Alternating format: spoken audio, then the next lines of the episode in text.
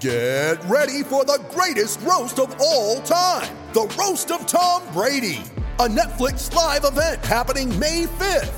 Hosted by Kevin Hart. The seven-time world champion gets his cleats held to the fire by famous friends and frenemies on an unforgettable night where everything is fair game. Tune in on May fifth at five p.m. Pacific time for The Roast of Tom Brady. Live only on Netflix. Hey, what's up, everyone? Welcome to A Lot of Basketball. I'm Tom Piccolo. Joining me today are uh, one friend and one kind of stranger.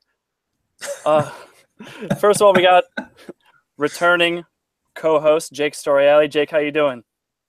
I'm I'm good. I'm a normally I'm the stranger in these kind of things, but I'm I'm the regular here. I'm a I'm good.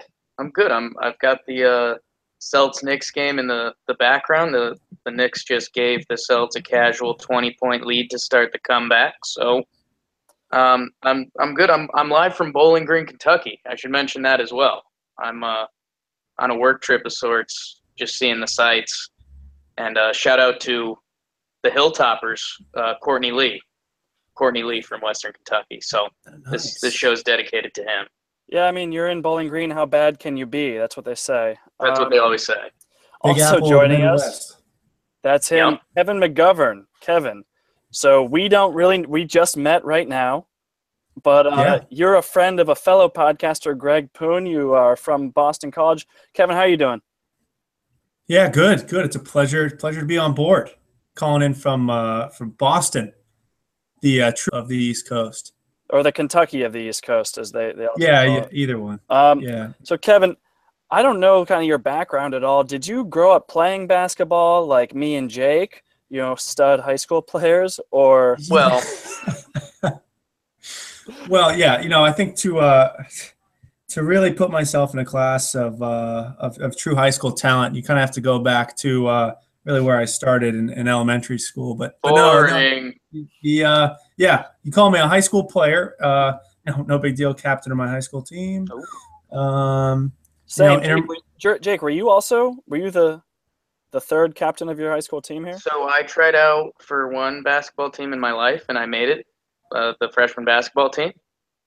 And um, I don't care that you guys are better at basketball. So, well, I will say I, I was on that team with Jake, and he was um, he was kind of like our sixth man off the bench. Who had, who had more heart? He was kind of like a Terry Rozier type for you, you uh, for Boston folks. Yeah, that's it. This is this is going to be our. Uh, This is my witty line that I was leading you guys on with. This is going to be our O K C podcast. Like me, me and Tom are kind of Russ and Paul George, and then we brought in this freak show, Melo, and we're we're going to see if it meshes. Yeah. I, I don't think I don't think it's gonna, but we're going to let it ride. The wild card that leads it down the path of glory. We will see if that comparison holds. I'm a little skeptical. But so, Jake, last time you hosted a podcast, you kind of did these different segments like you do on your Talkin' Yanks podcast. Oh. Shout out Talkin' Yanks. But before we got into the segments, I wanted to first talk about sort of the, the biggest storyline that's happened so far this season, and that is Gordon Hayward going down in the first, you know, six minutes of the Celtics home opener. So I want to get K-Mac's perspective here, how he felt, where he was, how he felt when Hayward went down. Kevin, can you tell me a little bit about that? Yeah, so uh, ooh, a lot of excitement going into that game, right? It's it's marked on your calendar. It's it's uh, it's beginning of a new era. Get rid of, ship off Isaiah. You know, shout out Isaiah. We still love you. Cast of characters almost, only four or five returners, and and and you know have big expectations. So I was actually in a bar in New York City watching the game. And, uh, yeah, Classic. within drinking? the first, Were you drinking? Oh, was I drinking? Yeah, I had cool. a, had a beer. Yep.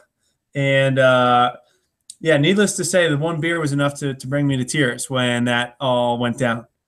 It, I mean, imagine this, you know, Celtics have been good, you know, that they, they've been solid since the, the Paul Pierce era, um, you know, competitive, but you've never felt like they had a team to get over the hump. This year, bit of a different story. You've got, you know, you've got a Hayward, a, a guy who can lead you, a, a Kyrie Irving who's just an absolute stud, and uh, six minutes into that, your heart just gets ripped out. So tough blow, tough blow, but reassuring sign, because the first thing Hayward asked when he came out from, from surgery was for basketball. So if, if that doesn't scream Hoosiers comeback, you know, I don't know what does. I mean, Hayward's a hooper, no doubt about it. I heard he asked for a tennis racket. Yeah, he's a big tennis player too. Gordon yeah. Hayward, high, high school tennis star. True yeah. that. I don't know. I'll I'll give my optimistic standpoint on it. Not not that anybody asked. I like that K-Mac joins the show and we just give him the keys to start. Yeah. Hey, here's, here's the, the, the biggest topic. Go get it. Go go get it, Dennis Smith Junior He's got an interesting um, perspective. He's a Boston guy. Come on. I'll I will say this. I think it's it is really going to be good for Jaylen Brown and Jason Tatum. They're I mean, it's almost like the pressure's off, and we were talking about if those guys' minutes were going to be restricted or not, and now those guys are the guys. And, Tom, you and me had a foul argument this week just because we we kind of thought we were arguing different things. It was pretty I, intense. We and we got you. We were hot. Um, and I, I'm I so we won't fully dive into this, but I'm not a. I'm not a full Ainge lover. I, I think he overvalues his assets a little bit. I think he's great at attaining assets. Um, but that being said, and I guess it's the contrast to last year that I'm I'm looking at these guys on this bench. I was making jokes with McGovern calling him Tias because that's the German guy they've been throwing in the game. But, I mean, I was looking at the guys on this bench, and I didn't realize how thin this team was. I mean, obviously, you lose Gordon Hayward. Uh, Morris hasn't played yet. Smart's nicked up. I get that. Um, I guess it's just the contrast from last year when I'm I'm looking at guys on the end of the Celtics bench saying I, I wish they were starting for the Knicks. So yeah, it's it's it's kind of a bummer. I I think we're gonna talk about how it plays out for the East later in the show a little bit. But I, I think it really is gonna be great for Brown and Tatum. I've the the action I've watched Brown play this year, I've liked him a lot more than what he was last year. Um Tatum's going to be interesting, but um, I, I guess the thing that's the buildup for me, because I, I think any you know any hopes of championship, you know maybe they still make Eastern Conference Finals or something like that. But the thing that's interesting to me is going to be next year, because all, all the credit that um, Ainge did get was oh they got Kyrie for two years and they're going to form this super team and yeah. now it's going to take off. Now if something goes wrong next year. Now Kyrie's a free agent. Did this whole plan fall apart? And now it's the Gordo and Hayward show. Um, do the young guys develop how they should? So, and uh, well, yeah, I've, I've already said too much. But no, I mean, I'll, I'll defend Ainge a little bit uh, just because Isaiah Thomas, they didn't really have any intention of uh, paying him a long-term contract. He obviously isn't playing this season until after the All-Star break. I think that's what uh, the reports have been. So it's not like they lost a ton of value in, in losing I T to the Cavs. They did obviously give up that uh, Brooklyn Nets pick, which, I mean, the Nets have played well so far, but they also lost Jeremy Lin. So there's, you know, a greater chance that that pick will be even higher than we thought at the beginning of the season. But, I mean, they also were able to swap Uh, Markel Fultz for Tatum and another pick, so they kind of made up for that yeah. a little bit. So, um, yeah, I, I just I wasn't ready to start, uh, you know, calling Ainge a failure because of this start, because just the, the situation's changed and the expectations have to change with it. So, uh, and we'll go back to the Celtics a little later. I want to, you know, keep this podcast moving. So, the first segment we're going to go for is we're calling it layups. Um, these are just things that become flat out obvious. Uh, in the first two to four games of the season. You know, it, usually it's you have to give the small sample size caveat, but, I mean, there's some things that just jump out of the screen when you're watching and you just can't miss them. So, um, Jake, I'll actually I'll start with you here. Uh, what was the first thing that you've noticed in this first week of, of games that was just flat out obvious to you? What's your layup? I'm I'm because I uh, we we laid out some topics. I'm I'm gonna jump over the money one. Let's let's talk Phoenix Suns, because that's what this podcast is all about. Talking good quality basketball. Um, I, you know, my my bigger fans know I do a Gruden impression where I make fun of Sean McDonough. It's time to bring it to Ryan McDonough, because this, what's what's happened? We we went from this prospecting young franchise like the next, I don't even know, the next T Wolves, the next. whatever they are, the, a team you kind of want to see. Who, who's Dragon Bender? What's Marquis Chris? Um, and now, so the Bledsoe thing comes up, and you're like, okay, this is something. I kind of get it. A veteran with all these guys who's kind of underrated. He was what? He was a twenty-five and five guy last year, twenty-five and six, something like that.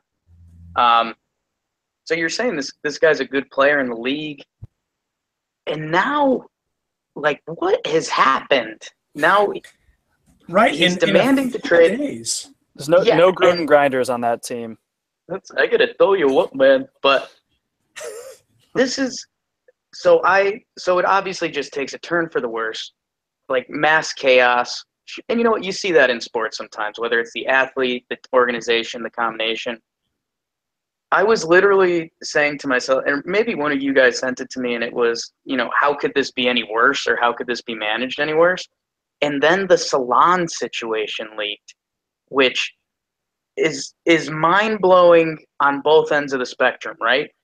Say so say Bledsoe's being honest. Yeah, so for, people who, so for yeah. people who don't know, uh, Bledsoe's excuse to his G M was that he, he had tweeted that, I do not want to be here. I don't know the exact quote. Maybe you guys have it on you. But uh, he said, I don't want to be here anymore. Yep. And he told his G M he was referring to the hair salon he was at, that he tweeted just about the same time that the news came out that Coach Earl Watson was fired. So, Which which is about grade A Seinfeld humor, if it's the truth.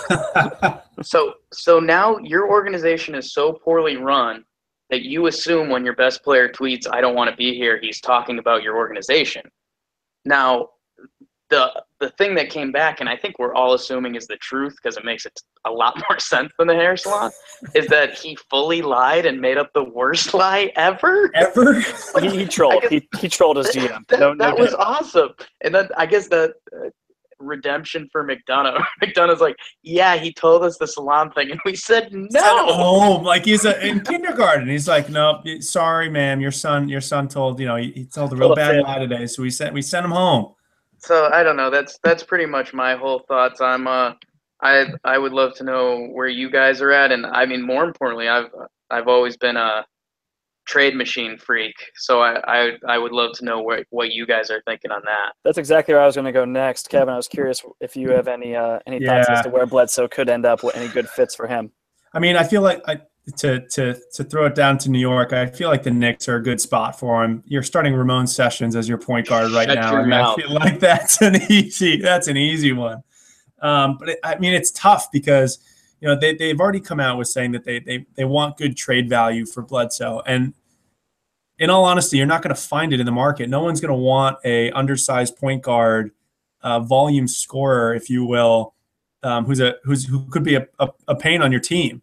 So it, it's definitely an interesting uh, it's an interesting time in the N B A. They wanted to kick off the trade rumors way ahead of uh, the All-Star break this year and the, and the trade deadline. So keep it interesting, I guess. But uh, yeah, I, I look at it as kind of the Knicks are probably the top uh, top place for him to land. I, I think kind of makes the most sense. Just keep the dumpster fire rolling in New York.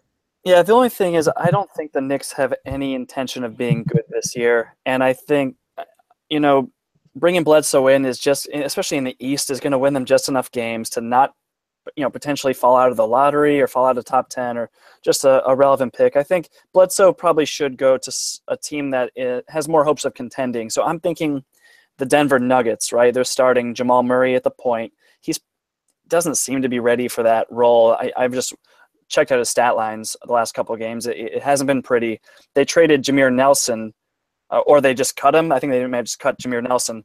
Um, who's now with the, the New Orleans Pelicans. So the Nuggets point guard situation is pretty rough. And then the other team that could really use Bledsoe uh, is the Milwaukee Bucks, right? I think they're starting Delly or um, – is that is that right? I think they're starting Delly. But, uh, you know, he's a, a good piece off the bench as he proved in Cleveland a couple of years back, but he is not a starting caliber point guard, especially, you know, with how well Giannis is playing. We'll get to that in a little bit, but – you know, th this is a team that has a chance to make some noise in the East, especially with the injuries in Boston.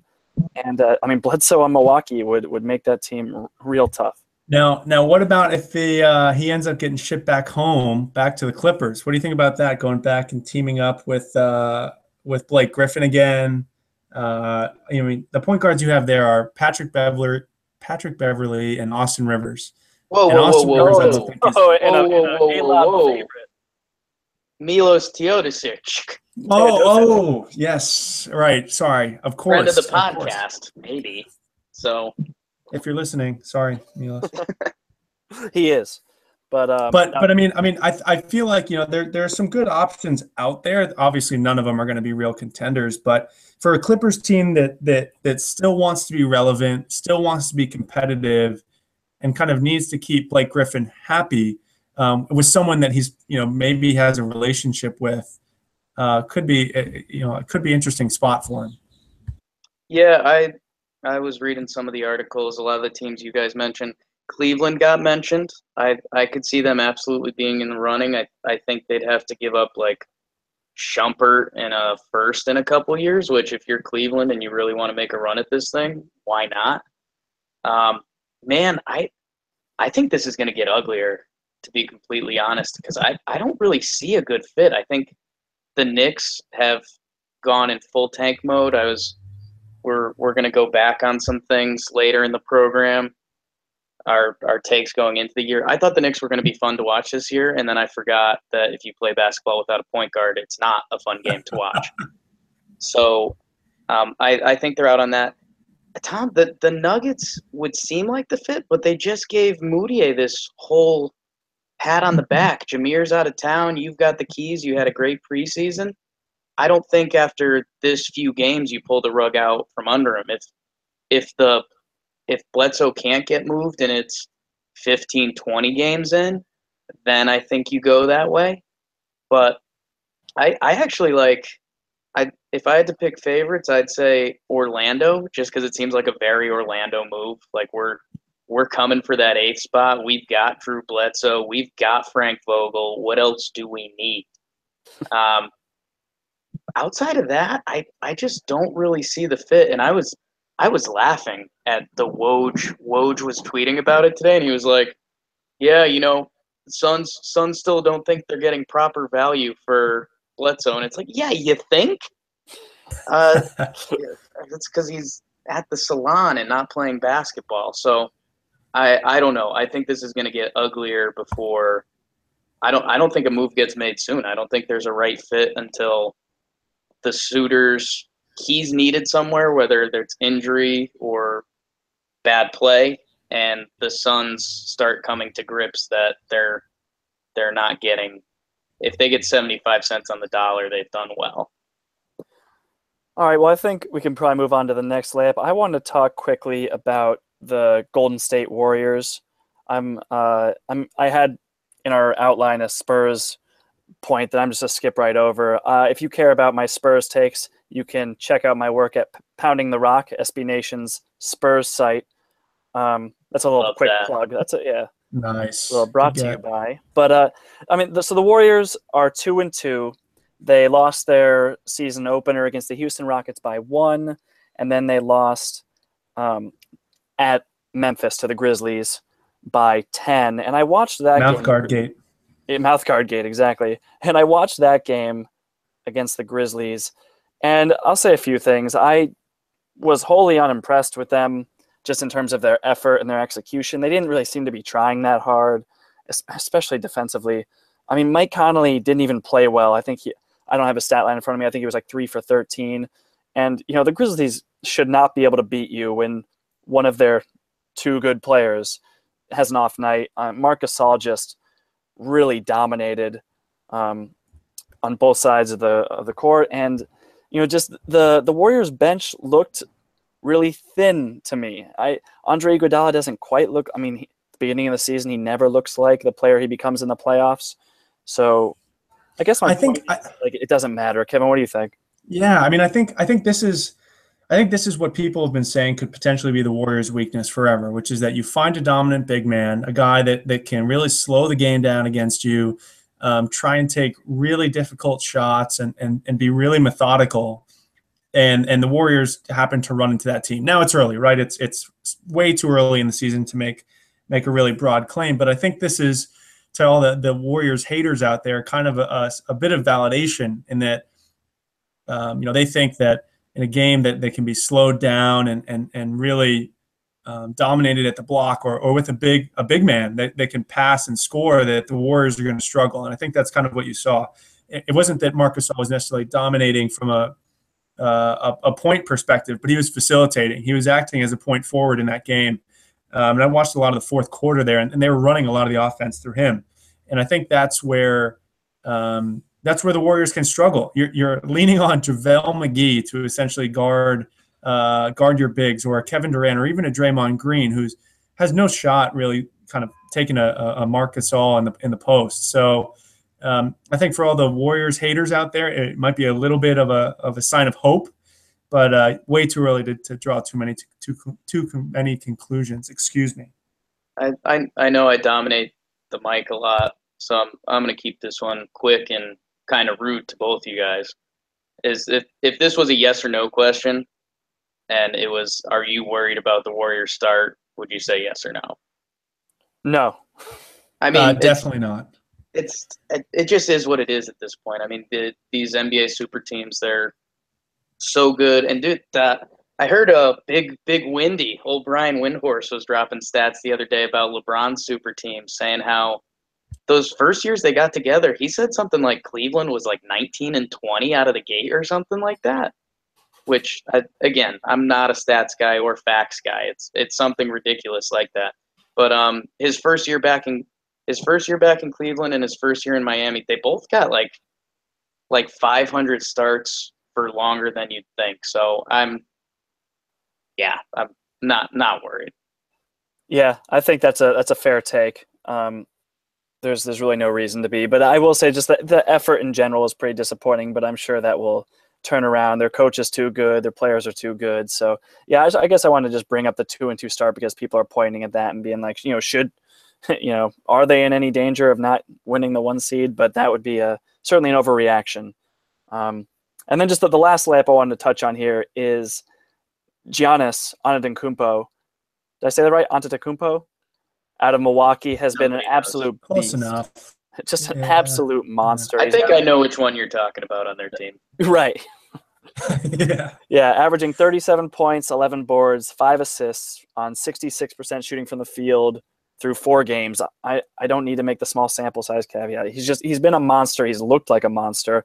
Um, what, what do you guys think of him? Is this like is this fool's gold? Is this real? Does he have a shot at winning the M V P? Oh, let me cut off Kevin here. It's yeah, go for it. So we are our like a fun topic that we had before the season was who could be the dark horse M V P candidates. We said Giannis, John Wall. I'll man if.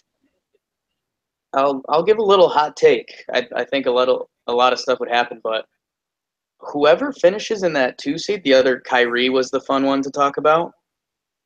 Whoever ends up in that Eastern two seed, as long as it's not Toronto, I think that's going to be your M V P. I think the LeBron love's fallen off. We've got all the other super teams. Everyone's into Kawhi, but I think I I don't know. It depends how the West the West figures itself out. Man, if Giannis or John Wall carries these teams to the two, hell, the one seed. What if Cleveland starts slacking off? Like Boston was the one last year, so I um, I think John Wall or Giannis is going to take the opportunity to really, really grab everyone's attention because it's there. Someone has to. So uh, Giannis is. So my final take: Giannis, very good. I play a lot like Giannis, but it's in a five six frame with five four arms. So it's tough. Well, so so here's my thing on on, on Giannis, I believe, is is the pronunciation there. Uh, you know, the guy the guy's taken almost one hundred shots, and I think he's taken like eighty-five shots through four games, six of which have been threes. Yes, he is an absolute monster and a total mismatch, but in the, the long run of an N B A season, I just have a really hard time seeing that sort of output be sustainable. I mean, people are just going to sag off him. People are going to crowd the paint. They're going to double team him. They'll take the ball out of his hands and they'll beat you. I don't know if there are enough pieces on that team to really support an M V P level run. I, I'm not. I'm just not sure Russell Westbrook, that he can carry that team. Now, granted, the East is soft, but I think everyone knows the East is the East is soft. So, you know, even if they end up in, in a two seed, is is is that enough? Um, I, I'm I'm skeptical. No, I mean, you're right. It's definitely something to look out for. Um, I I think Giannis has the the skill to kind of use whenever people sag off him to use that space to his advantage. He's gotten so strong. He's just so long that I, I think that even when people do play off him, he can still take advantage. But we'll see. You know, four games not enough to really make that assessment. And um, Kevin, Yanni is the performing artist. That's it's. Giannis oh, is the basketball yeah. player. So. Yep, my bad. Yeah, Jake was pumped to tell that one. Um, Tom, this, this is this is a tough question, and I shouldn't even be asking it. Is there – because I think Kevin rarely brought up a good point. Uh, you know, with with, with team with team sagging off players, is there um like is there an advanced stat to kind of track that? Like, I I don't know, because that's that's going to be a popular thing for Giannis and a couple of the. These other guys that can drive but not really shoot it. Is is there a way we can like measure what they do in those situations or something like that? Did I just stumble into a genius thing? No. Tom, what's on your advanced stat list? Well, I, I think that N B A dot com has like a player tracking page that you can go through and like check to see how players shot when they had defenders X number of feet away from them. Um, that could be something to look at. Uh, I don't yeah, know. Yeah, maybe. Yeah, it's, I mean, I mean the dude dumps the ball every time, so I feel like there's going to be people around him. But yeah, man, that's that would be an interesting. Yeah, it gets into the weeds a little bit. We'll we'll head on to our next segment. We're calling this mid-range Jays. You know, mid-range jump shots are kind of my best, my my forte. But uh, you know, as analytics have told us, they're, they're questionable shots. So these are sort of the questions that we have going forward for this season. The first one I had was watching last season's M V P, Russell Westbrook. I know he's a very polarizing player. Um, Jake has a, has a group of Oklahoma City fan friends who worship him. We have another podcaster, Kevin, your buddy Greg, has a kind of a, a lesser opinion of him. So, uh, but you know, Westbrook's usage last year was an all-time N B A record. It was he used forty point eight percent of his team's possessions, which is just ridiculous. This year, through three games, it's just at twenty-eight point three, way lower. It's lower than Carmelo's right now and just a little bit higher than Paul George's. I'm curious if you guys think that Westbrook is going to maintain this level of usage, if he's actually going to cede some of the um, the possessions to his to his wings. Yeah, it's it's going to be interesting. I'm going to jump you, wait. Get, get, get there. You want it, Kev? You got it? Yeah. Oh, gee. Because I know that you've got the soft spot in your heart for Carmelo, and I don't want that to, to uh, permeate this discussion. Nice. How I see it is Westbrook's feeling them out. They're feeling each other out. They all know Westbrook's the alpha dog. We talk, you know, they hear a lot about the alphas in the N B A, and Westbrook is certainly one of those guys. I just don't see this team – not because he wants to dominate the ball, but because I think he looks more for, you know, for wins, for for for championships, or for at least a playoff run, God forbid. Era is this is that early on in the season they're trying to figure each other out. Westbrook's usage is, I, I honestly wouldn't be surprised if it's as high. I, I just you can't take out of his hands, and and. Given now that you've got scorers on the wings, you've got more people that you actually have to be concerned about guarding, let alone just Andre Roberson and, and his airball three-pointers, it, it, it opens up so much more for Westbrook to create that, that I almost expect the same usage. It's just not going to end in, you know, maybe him shooting the ball. It's going to end up with, I think, a lot more assists in, in his pocket. Kevin, I, I absolutely agree. I think Melo does have a chance to be the M V P of the league this year, but it's it's with so it's the start of the N B A season is so reactionary, right? I mean, we're Oklahoma City is a a thirty-five foot bank shot from Andrew Wiggins away from saying, "Wow, look at Russell Westbrook. He passed to Melo at the end of the game, and Melo banged the winner." Instead, Wigwam throws one up from half court, and that's that's it. Now what's going on with this team? Like I was talking about before with the other super teams, they I, again, the, I'm blanking on which team it was, but it was like one of those LeBron teams was nineteen and twenty or something like that. So, I mean, really until January, December starts rolling around, you can't make hard opinions on it. I um, I don't know. This this team's going to have a lot of good and bad nights, right? I mean, Melo and Russ are two known chuckers. So before they kind of figure it out, there's going to be a couple tough nights. I um, I don't know. You you can't be too reactionary with it. You the, the the hot topic. Maybe it's not a hot topic, but the topic I've been hearing a lot about is with these super teams, how rotations are going to play, because not all these stars technically play their best when they're together. So that's going to be interesting to see if you know. I I think with Oklahoma City, with Houston. If you want to talk to T-Wolves, um, some of these teams that just put it together, how they're going to stagger minutes, but yet at the end of the game, you're going to need your best guys in there. So do you really want to stagger those minutes until the end? Because if you want, at the end of the year, you want your best guys playing their best basketball together. So, you know, the only way to get through that is kind of get through the lumps a little bit. So that's that's where I'm at. Tombo, Tombo Dadden.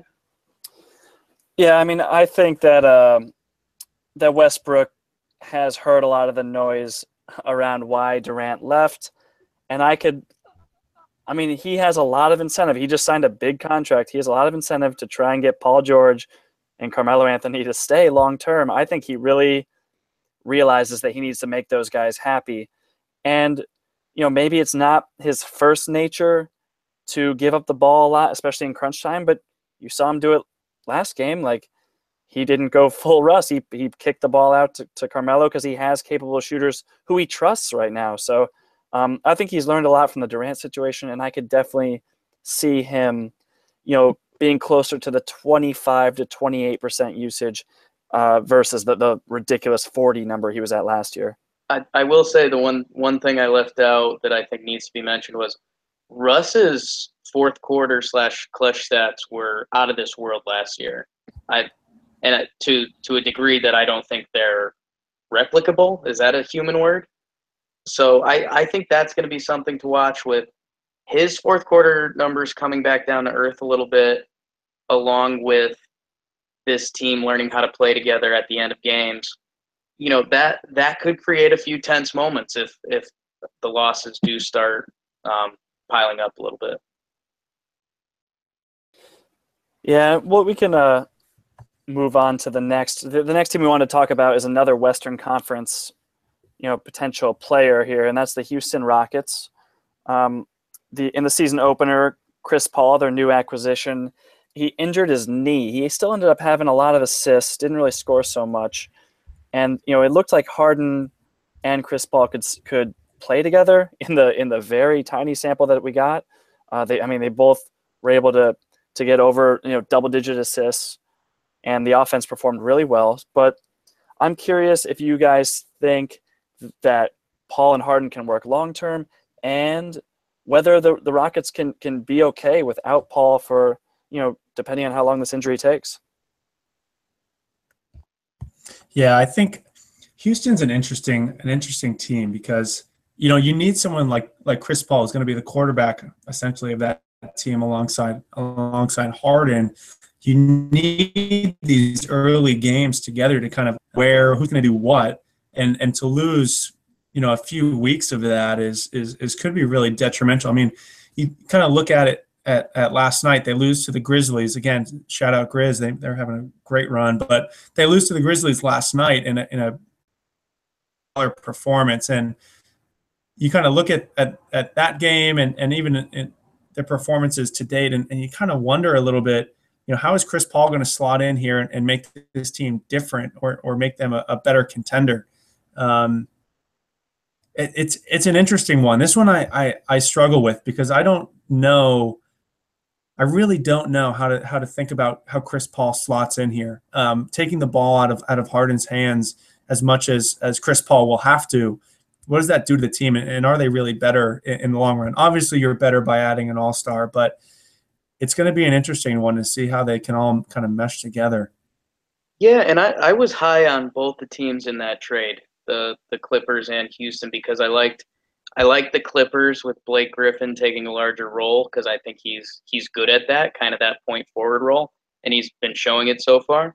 And I thought the funny part to me, which I kind of put together when we were podcasting last time, was Houston basically added an A squad Beverley. If Beverley's a C plus, B minus, Chris Paul's the A version.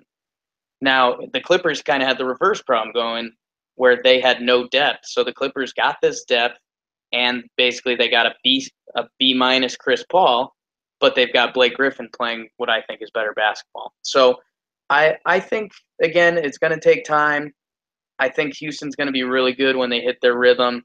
And the other thing, the ancillary pieces in Houston, God, I don't know where that word came from. Good word. But I, P J Tucker, um, they got Mba Mute, right? Did I dream that?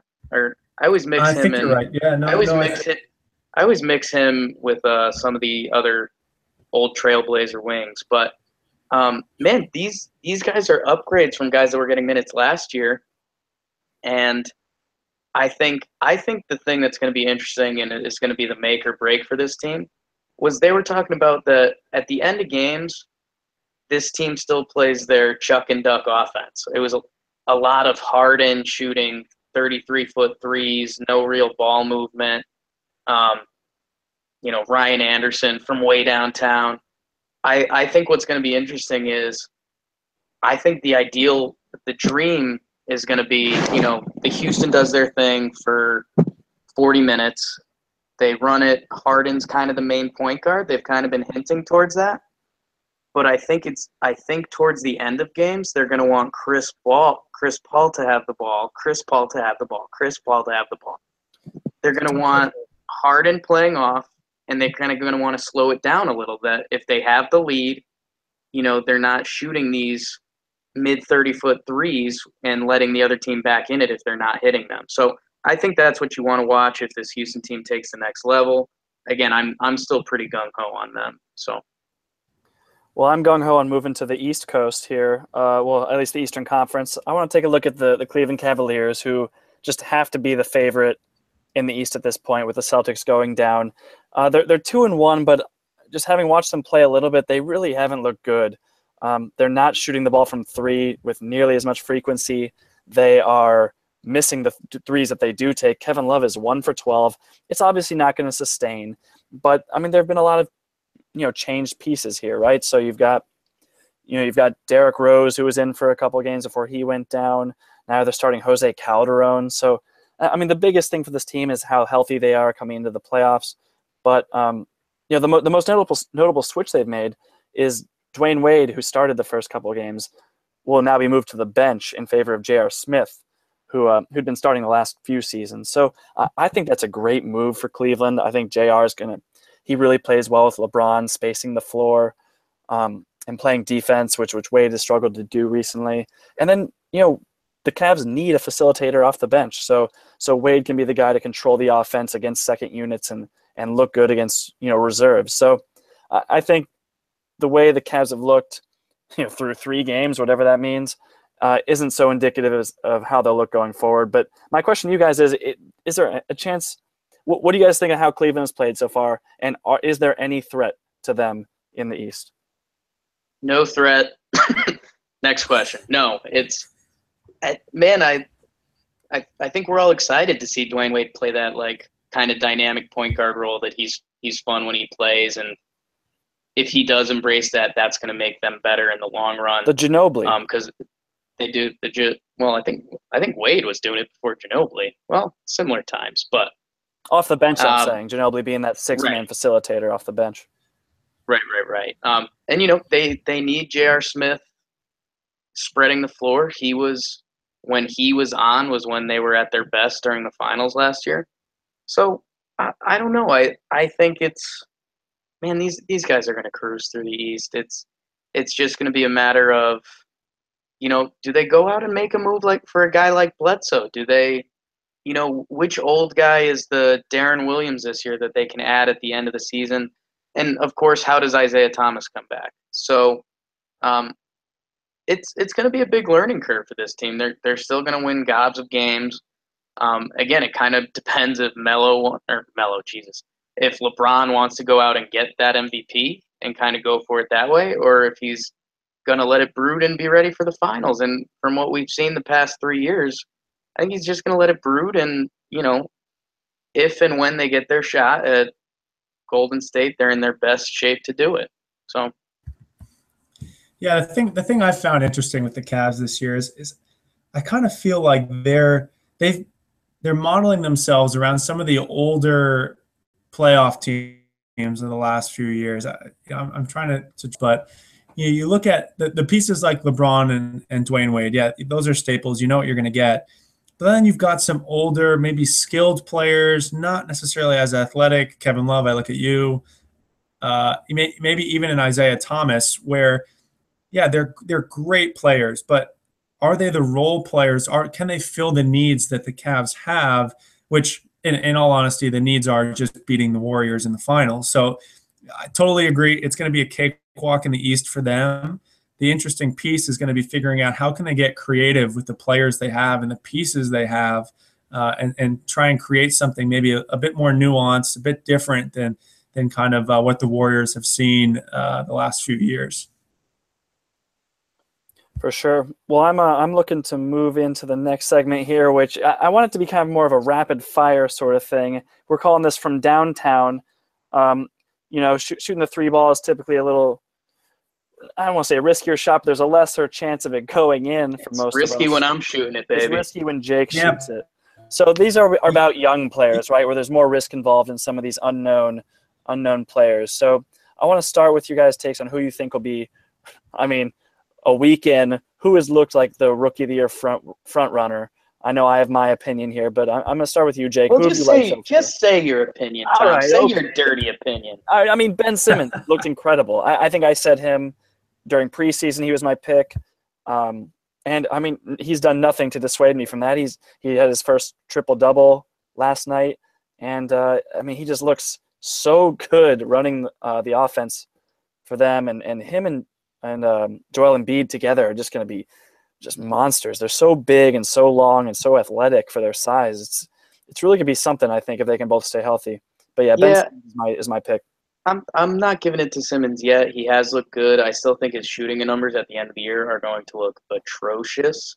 Fair. Um, and um, Markel Fultz is hurt. So does that bring the Sixers team down a little bit? Are they not, you know, are is this going to be another Sixers ten seed team that people kind of lose a little bit of interest in? Um, You're I'm doubting not ruling McConnell? Out. Jeez. I, whoa, I didn't I didn't say that. I'll I'll take him on the Knicks right now. But he might be a friend of the podcast. You never know. Ideally. Um, I'm, I'm still kind of in on, uh, I'm, I'm in on Sir Lonzo a little bit. And guys, if you sleep on Lauri Markkanen, you're making a mistake. He's looked uh, good, no joke. His, I, I did watch him play against the Spurs, and uh, dude can I mean, shoot. He was the only one doing. I mean, this, the Bulls scored seventy-seven points, but I, I mean, Markkanen was the only one doing anything worth. I mean, he's the only one who looked like he was an N B A basketball player. So for a rookie, that's saying something. He looked he looked sharp for sure.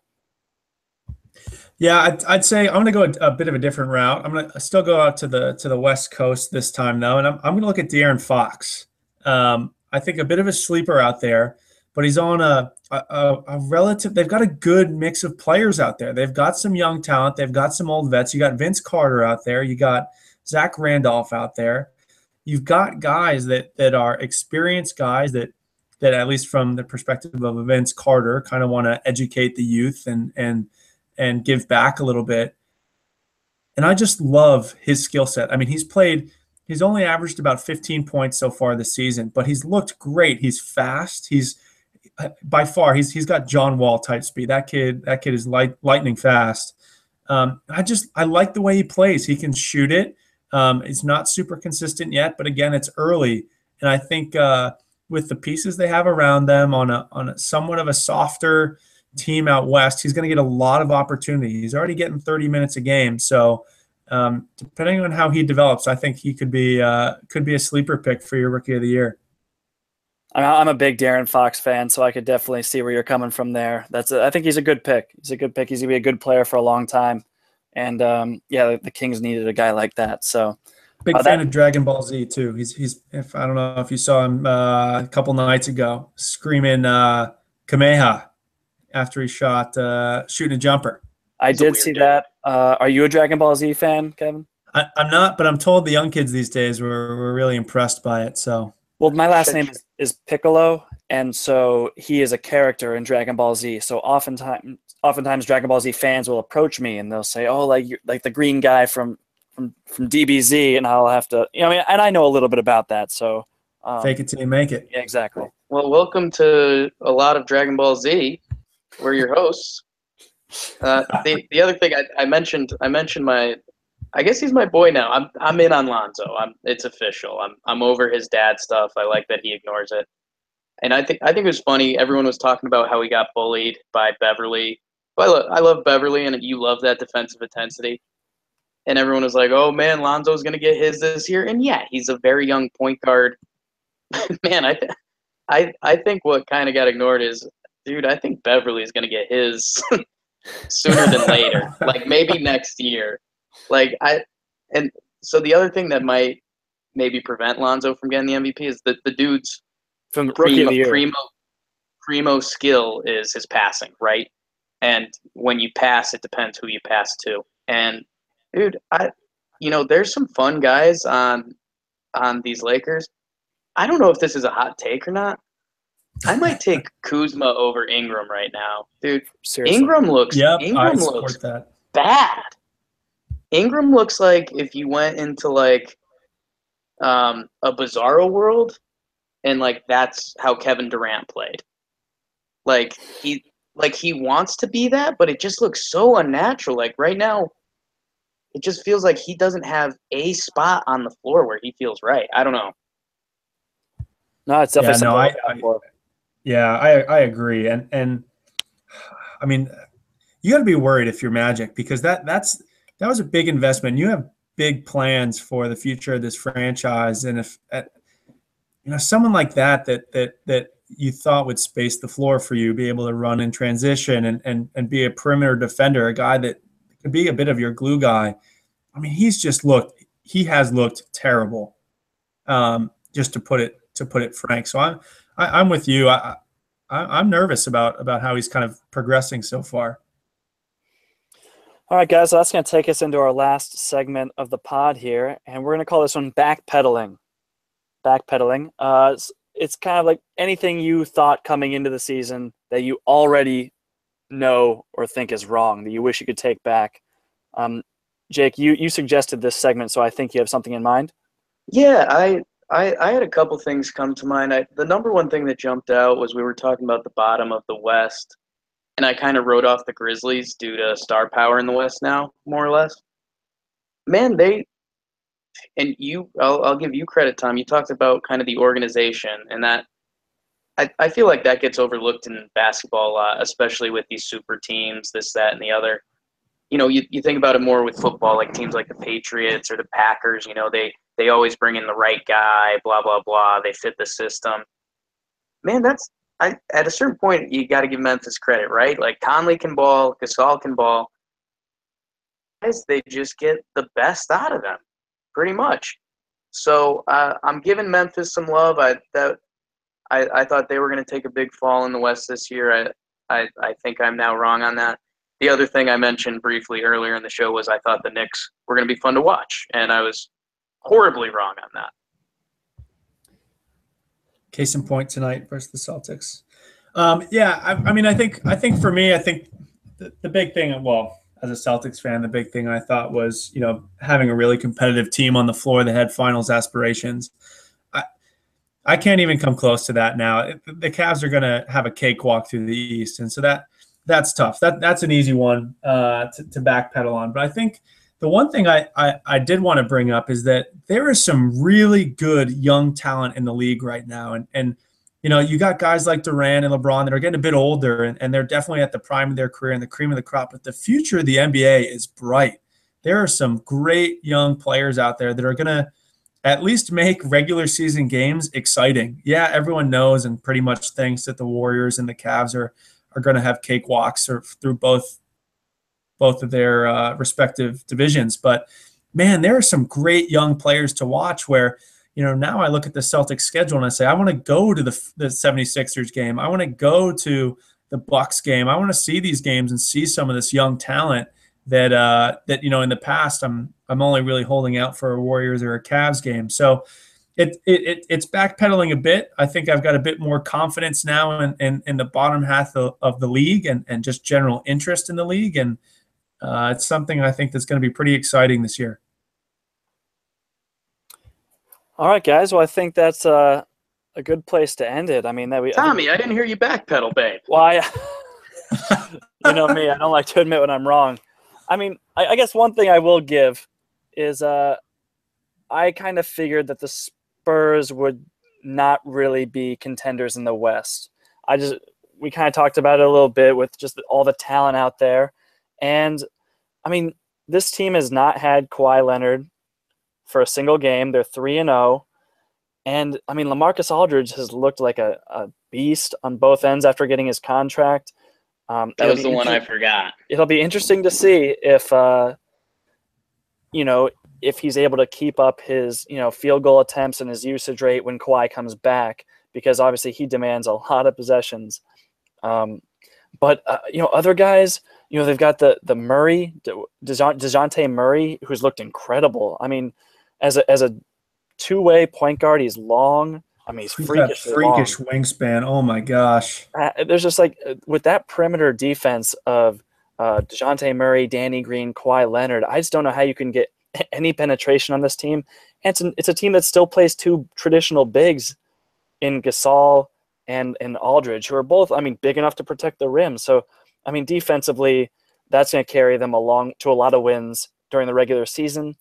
Again, I mean, if everyone's healthy, they, they've got a shot to challenge just about anybody in the West, but I think my expectation of them was a little lower just because people doubted the Rudy Gay signing, and he's looked amazing, just more healthy or healthier than anyone's expected, uh, a six-man of the year candidate. So um, I, I I frequently call LaMarcus Aldridge and Al Horford a sea cow.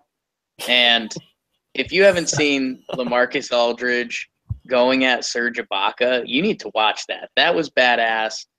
Um, and, again, stealing both your points because that's how you should end a show. Uh, the young guy stuff is awesome. Beverly going at Lonzo, Draymond, and Dennis Smith Junior Like, that. that's that's really good stuff for the league. And I the other thing that when we were going through this, one guy whose name we, we haven't mentioned, or you mentioned him briefly, Joel Milos. Embiid. Oh, sorry. Joel, Joel Embiid calling out every big man he plays and saying, I'm going to murder you. Amazing. That's Just amazing. awesome. When when have we seen that in the league? Who, like, it's like uh, I know, Tom, you were comparing him to some all-time great bigs before the year, but, like, that's like a Kobe mentality in a big man. It's, I mean, that's it's wild. It's awesome to watch. Yeah, man. I mean, we're just one weekend, but it's gonna be a it's gonna be a fun season, no doubt. That's for sure. That's for sure. All right, guys. Well, thanks for uh, for all the time here. This is some good stuff. We'll we'll check back in later in the season, right? Yeah. Subscribe. We're we're Sounds gonna try to great. do this weekly. Every every Wednesday morning, it should come out. So yeah, we like got two two different podcasts on the channel. We've got Talkin' Knicks for you Knicks fans, and then a lot of basketball for just the general b-ball fans. So yeah, subscribe on iTunes. A lot of basketball. All right. Thanks, guys. Thanks. Thanks, Kevin.